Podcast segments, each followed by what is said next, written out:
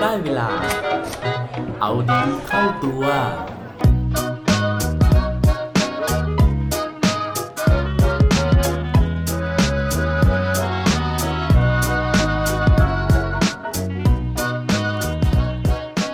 มีใครเคยสัมผัสพลังของนกฟินิกซ์ไหมครับ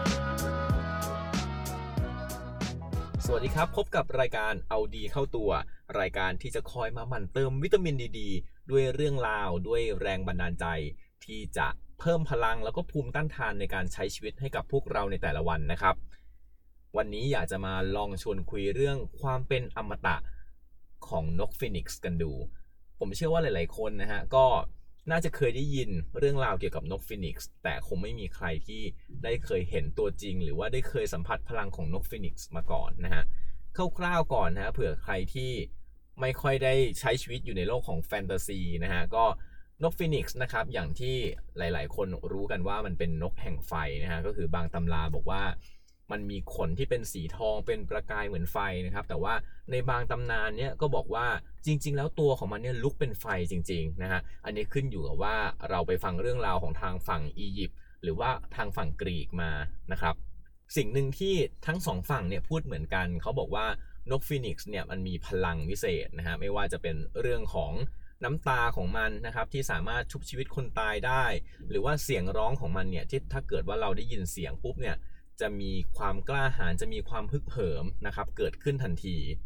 แต่อีกเรื่องหนึ่งที่ถือว่าเป็นคุณสมบัติส่วนตัวของนกฟินิกซ์เลยก็คือ เรื่องความเป็นอมตะของมันนั่นเองนะครับ จริง ๆ แล้วในอดีตเนี่ยเขาบอกว่านกฟินิกซ์เนี่ยมันไม่ตายนะครับเพราะฉะนั้นมันก็แก่ตัวไปเรื่อยๆ แก่ตัวไปเรื่อยๆนะฮะจนมีวันหนึ่งเนี่ยตอนที่มันอายุ 500 ปีเนี่ยมันเคยรู้สึกว่าเฮ้ยฉันแก่ขนาดนี้แล้วทำไมฉันยังไม่ได้ตายอีกนะครับ มันก็เลยไปขอกับเทพเจ้า เทพแห่งพระอาทิตย์นะครับ บอกว่า ขอให้มันเนี่ยได้ตายแล้วได้เกิดใหม่เถิด เพราะว่าให้มันอยู่เป็นอมตะแบบนี้ แต่ด้วยร่างที่แก่แบบนี้มันก็อยู่ไม่ไหวแล้วนะครับเพราะฉะนั้นเนี่ยสุดท้ายพระอาทิตย์เนี่ยก็เลยยอมนะฮะก็เลยยอมที่จะให้นกฟินิกเนี่ยสามารถที่จะตายได้ ซึ่งเวลาที่มันจะตายครับมันก็จะไปเก็บพวกกิ่งไม้เก็บเครื่องเทศสมุนไพรต่างๆเนี่ยมากองสุมรวมกันไว้นะฮะเสร็จปุ๊บมันก็จะบิน มาอยู่บนกองของเชื้อเพลิงนั้นนะครับ แล้วก็ระเบิดตัวเองให้กลายเป็นเปลวไฟ แล้วก็ไหม้กองเท่าฐานต่างๆเนี่ยที่ที่มันเก็บมานะครับ จนสุดท้ายเนี่ยกลายเป็นเถ้าถ่านเป็นเถ้าธุลีเสร็จปุ๊บ มันก็จะชุบชีวิตตัวเองขึ้นมาใหม่นะครับ กลายเป็นนกตัวใหม่ ซึ่งถามว่า เอ๊ะ แล้ววันนี้ผม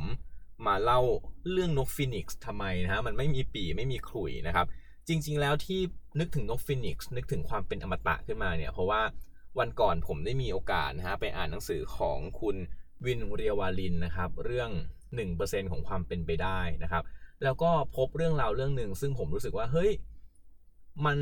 ให้แรงบันดาลใจที่ดีมากเลยนะครับ มันเป็นเรื่องราวของชีวิตของคนคนหนึ่งที่ได้เปลี่ยนไปอย่างสิ้นเชิง โดยมีต้นเหตุมาจากไฟกองเพลิงแล้วก็เท่าฐาน ซึ่งเรื่องราวนะครับมันก็มีอยู่ว่าในเดือนกุมภาพันธ์นะครับ ปี 1917 นะครับใน ท่ามกลางอากาศที่หนาวเหน็บมากๆของรัฐแคนซัสในประเทศสหรัฐอเมริกา มีเด็กน้อยอยู่ 4 คนนะครับ ซึ่งเป็นพี่น้องกันเนี่ย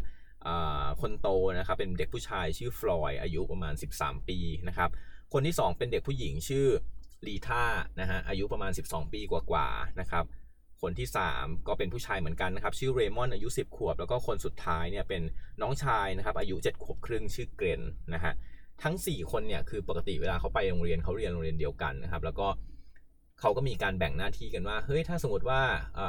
พวกเขาเนี่ยไปถึงโรงเรียนก็จะแบ่งเวรกันว่าวันไหนนะครับ ใครจะเป็นคนที่จะไปคอยจุดไฟเพื่อที่จะให้ความอบอุ่นกับห้องเรียนนะครับ ก่อนที่คุณครูแล้วก็เพื่อนร่วมชั้นเรียนเนี่ยจะมาถึง วันนั้นก็เป็นเหมือนเช่นเคยคือว่าทั้ง 4 คนเนี่ยก็ไปถึงโรงเรียนแล้วก็แบ่งเวรกันเรื่องราวมันก็เกิดขึ้นว่าวันนั้นเนี่ยก็เป็นเวรของฟลอยนะฮะพี่ชายคนโต ซึ่งซึ่งโดยปกติการจุดไฟนะครับเขาก็จะต้องเอาน้ำมันก๊าซเนี่ยเทไปบนถ่านนะฮะให้มันปะทุขึ้นนะครับโดยที่น้ำมันก๊าซปกติก็จะมีคนเตรียมใส่แกลลอนเอาไว้ให้ แต่เพอเอิญว่าวันนั้นนะครับมีคนที่เข้าใจผิดนะฮะแล้วก็แทนที่จะเอาน้ำมันก๊าซใส่เข้าไปเนี่ยก็กลับเอาน้ำมันแก๊สโซลีน ซึ่งปกติเขาใช้เติมน้ำมันตะเกียงเนี่ยนะครับใส่เข้าไปแทน ผลก็คือ วันนั้นฟลอยนะครับเป็นคิวของพี่ชายคนโตในการที่จะเอาน้ำมันเนี่ยไปเติมบนกองไฟนะครับ พอเทเข้าไปนะครับ ก็เกิดผลก็คือมันมีแรงระเบิดเกิดขึ้นนะครับ จนทำให้โรงเรือนโรงเรียนตรงนั้นเนี่ยนะครับ มันไฟไหม้ไปหมดเลย แล้วไฟเนี่ยก็มาติดตัวของฟลอยนะฮะด้านบนช่วงบนเนี่ยในขณะที่เกรนที่อยู่ด้านหลังนะครับ อายุ7ขวบครึ่งเนี่ยก็โดนไฟลวกครึ่งล่างไปหมดเลย ยังโชคดีที่พี่น้องอีก 2 คนก็คือเรมอนนะครับกับลีธาเนี่ยรอดไปได้ไม่ได้รับบาดเจ็บจากเหตุการณ์ในครั้งนี้นะครับ ผลจากเหตุการณ์ที่โดนไฟไหม้ดังกล่าวนะครับ ก็คือ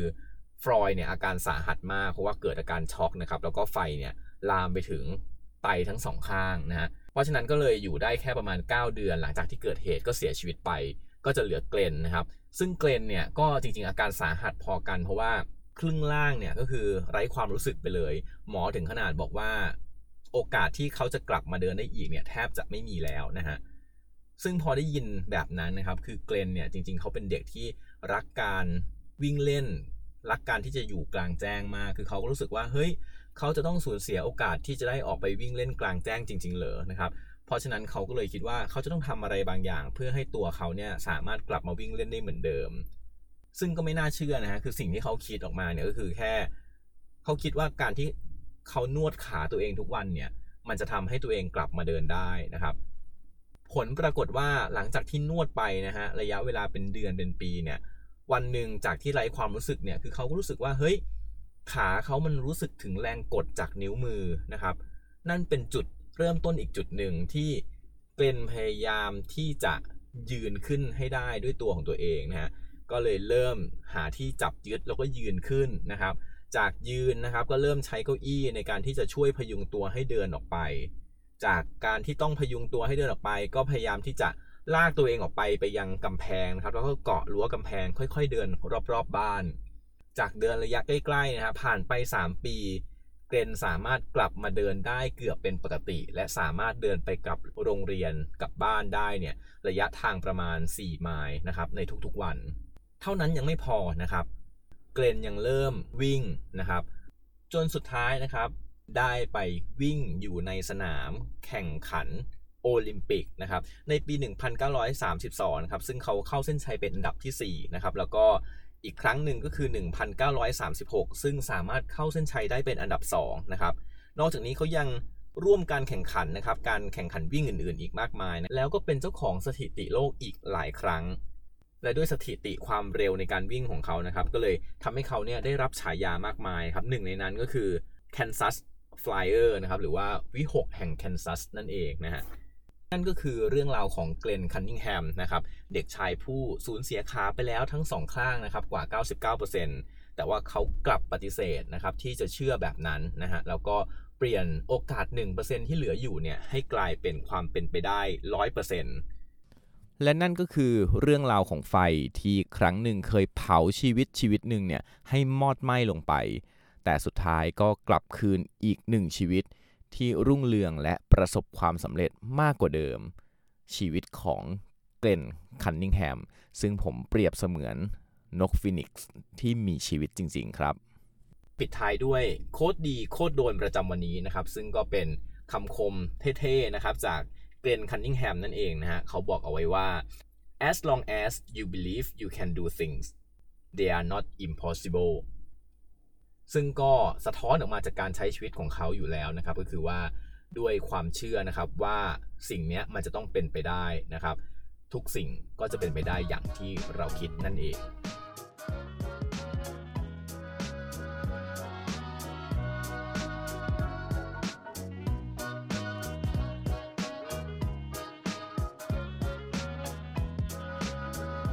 อย่าลืมกลับมาเอาดีเข้าตัวได้ทุกวันจันทร์ พุธ และวันศุกร์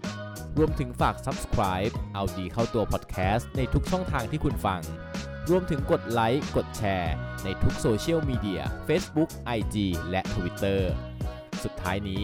have a good day ขอให้วันนี้เป็นวันดีๆ ของพวกเราทุกคน